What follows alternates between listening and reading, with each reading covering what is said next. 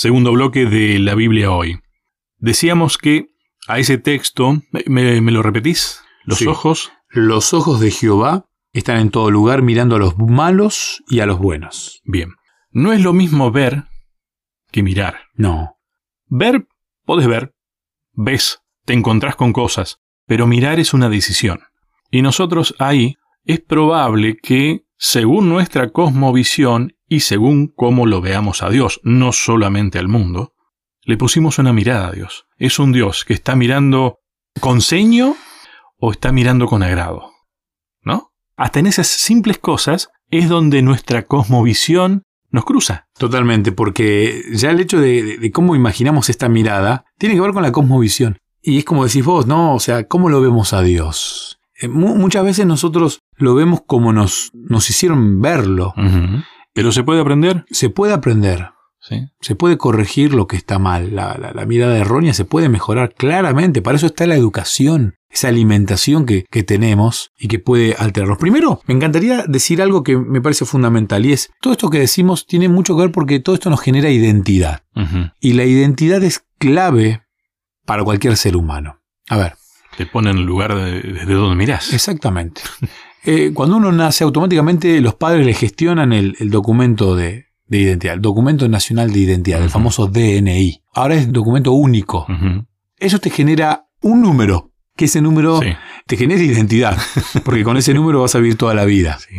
Y tiene que ver con el orden, pero además te genera un nombre, el que te eligieron tus padres. Puede ser que te hayan puesto un nombre, como es el caso de mi compañero aquí, y que la gente te diga de otra manera. En tu caso te decimos Lucho. Sí, pero yo no soy Luis. No es Luis el nombre de Lucho, ni Luciano. Tampoco. Pero el Lucho te quedó y te generó una identidad. Y yo soy Lucho. Esa es tu identidad. Fíjate qué interesante, ¿no? Tu caso, mira, no, no estaba armado esto. Eh, mientras yo sigo buscando la foto con los lentes para, ah, antes de terminar el programa, mostrártela. La identidad es fundamental, porque la identidad te dice quién sos, de dónde venís, a dónde vas, y te da un montón de herramientas que las necesitas para vivir. Y es fundamental tener una identidad porque tanto teólogos, filósofos han hecho mucho hincapié en esto, y quiero que se puede perder una, un, alma, un ser viviente, por no tener una identidad, o no conocer su identidad, o no cambiar su identidad. Por eso es que hablamos tanto de esto de la cosmovisión, ¿no? Y tanto en la educación, porque yo creo que para los más chicos, para los grandes también, ¿eh? Porque qué duro que es cuando uno es grande y se da cuenta que estuvo por años equivocado en, una manera de pensar, pero por el Espíritu Santo uno dice, wow, estaba equivocado, y uno cambia. Eso es interesante, es muy lindo internamente, ¿no? Aunque uno sufra vergüenza, ¿no? Pero realmente es interesante, ¿no? Darnos cuenta de que existe esa posibilidad de tener una cosmovisión más parecida a, la misma visión que tiene Dios. En mis apuntes yo anoté el tema de la cosmovisión sintetizándolo en, algunas palabras sueltas. Son filtros que tenemos. Desde la cultura, la familia, el entorno, la educación que tuvimos, todo eso que venimos hablando. Pero ahí llegamos a un punto en que hay un momento en que hay que tomar una decisión y que tiene que ver con qué queremos ver. Ahí está donde, cómo lo queremos ver a Dios. ¿Queremos verlo a Dios realmente como Él nos cuenta que es? ¿O como nos han contado? ¿O seguir creyendo que Dios es como nos han dicho que es nada más? Vamos a remarcar esto de decisión. Vos elegís en la óptica el lente que te vas a comprar. Dios es tan bueno que no te pone unos lentes, te, te permite, elegilos. Ahí debemos ser conscientes que tenemos la posibilidad de elegir. Ahí está la libertad. Y de elegir lo que el libre albedrío. Y tenemos la posibilidad de elegir inclusive hasta lo que nos dicen nuestros padres. Eh, lo podemos respetar, podemos estar o no de acuerdo, pero respetar lo que dicen nuestros padres. Pero nuestros padres hasta con amor se pueden estar equivocando en la manera de interpretar. A ver, esta semana hemos, vamos a hablar de la creación, ¿no? Y por qué la creación y, un Dios creador es tan importante para, para nuestra cosmovisión. Y claro, porque si no creemos en esto, automáticamente lo que viene detrás tampoco tiene sentido. Tal cual. Y a mí me interesa mucho remarcar esto. Dios no está tan preocupado, no está preocupado en explicarnos toda la creación. Él simplemente te dice, yo soy el creador. No, pero ¿cómo creó Dios los cielos y la tierra? ¿Qué habrá hecho? ¿Habrá mezclado gases? ¿Qué experimento? ¿Qué habrá utilizado? ¿Habrá sido él solo? ¿Habrá tenido ayuda de ángeles? No lo sabemos, ni nos interesa. Yo creo que no tenemos la capacidad de entenderlo y por eso Dios no, no, no nos dice. Va a ser tema de estudio, creo, ¿no? Totalmente. Pero sí, la Biblia comienza diciendo en el principio creó Dios los cielos y la tierra. Te dice cuándo, quién creó y qué creó. Ya está. Esa es mi cosmovisión. Yo creo que Dios es el creador del mundo. Y con esa base, con ese primer filtro puesto, ya la mirada cambia. Porque ahora yo empiezo a ver que los animales son creación de Dios, por lo cual tengo que respetar a esos animales. Mi prójimo es creación de Dios. Entonces yo tengo que respetar a mi prójimo, aunque no lo quiera, no me caiga simpático y hasta me haya hecho mal. Es una creación de Dios, valiosa tanto como yo, aunque yo crea que valgo mucho más que él, porque él no estudió, es un ladrón, es un adicto, pero es un hijo de Dios creado a la imagen de Dios, tiene un valor. Lo cual me, me cambia la cosmovisión ahora de la redención. Tal cual. Porque yo empiezo a mirar con ojos más parecidos a los de Dios. Eh, muchas veces eh, trabajamos mucho esta idea del plan de salvación, de la redención, pero es imposible desprenderlo de esto que decís, de la creación, porque es lo que nos planta en un determinado lugar, es lo que nos da identidad para, de ahí en más, ver cómo es el plan de salvación. Sin creación de parte de Dios, no hay redención.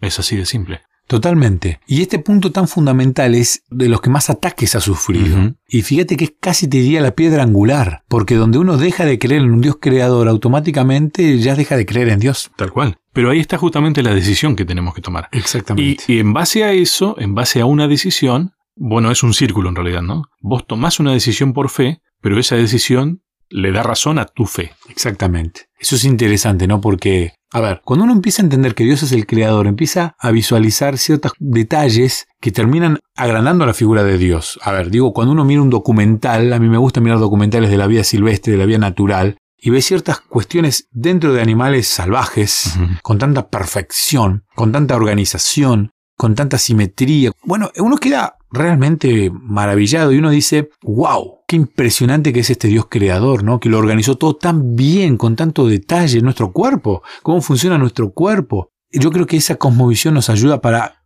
crecernos en fe. Eh, vos decís que entonces esto se trata de algo más que de átomos y vacío. Exactamente.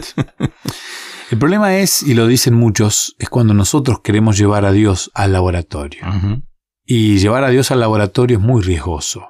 Porque nosotros queremos ponerle los filtros a Dios. El problema no es de Dios, el problema es nuestro, de nuestros filtros. Dios no tiene filtro. Cuando nosotros queremos llevar a Dios al laboratorio y que nuestra mente finita tenga la capacidad de entender lo infinito, estamos en un grave problema. Ahora, cuando nosotros hablamos con un recién nacido, con un nene de un año, nosotros no queremos que el nene de un año entienda cómo funciona la tecnología 4G, el teléfono celular, la televisión digital, cómo es esto de las comunicaciones, de los lenguajes, del lenguaje corporal. No, no, no pretendemos que él entienda. Lo único que, queremos es que él nos haga entender cuándo tiene sucio el pañal, cuándo tiene hambre para la mamadera eh, y, cuándo tiene calor o frío. Con eso ya nos alcanza en su lenguaje, porque creemos que el niño no va a poder entender todo esto que acabo de mencionar.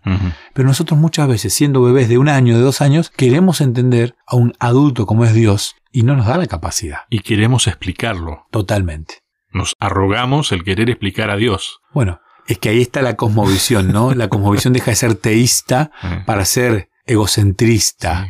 Y nos ponemos a nosotros como el objeto superior, el que le da el sentido a todo, el que le pone el filtro, cuando es Dios el que da el punto de vista, como dice Proverbios 15.3. Vos fíjate que esto de átomos y vacío, de, la materia, es una situación real, existe. Sí, sí. Pero nosotros tratamos muchas veces de, a esta forma de ver la vida, ver si lo podemos encajar a Dios adentro de este esquema, cuando en realidad debe ser al revés.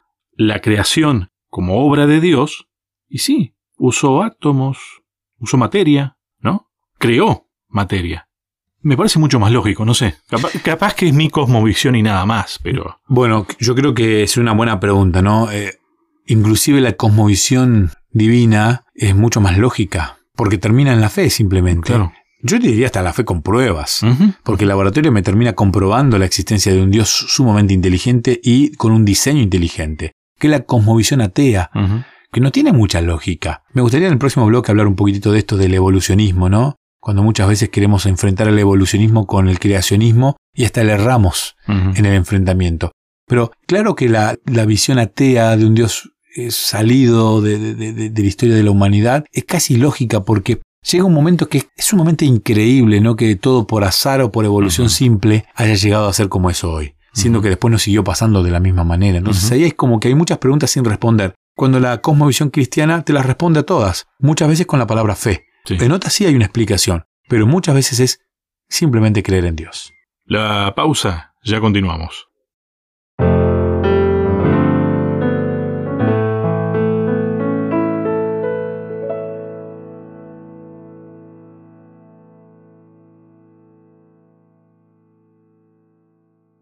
¿Querés que hablemos un poco más de estos temas? Me encontrás en las redes sociales, en Facebook como Sebastián Martínez, en Instagram como Pastor Sebastián Martínez. Te espero.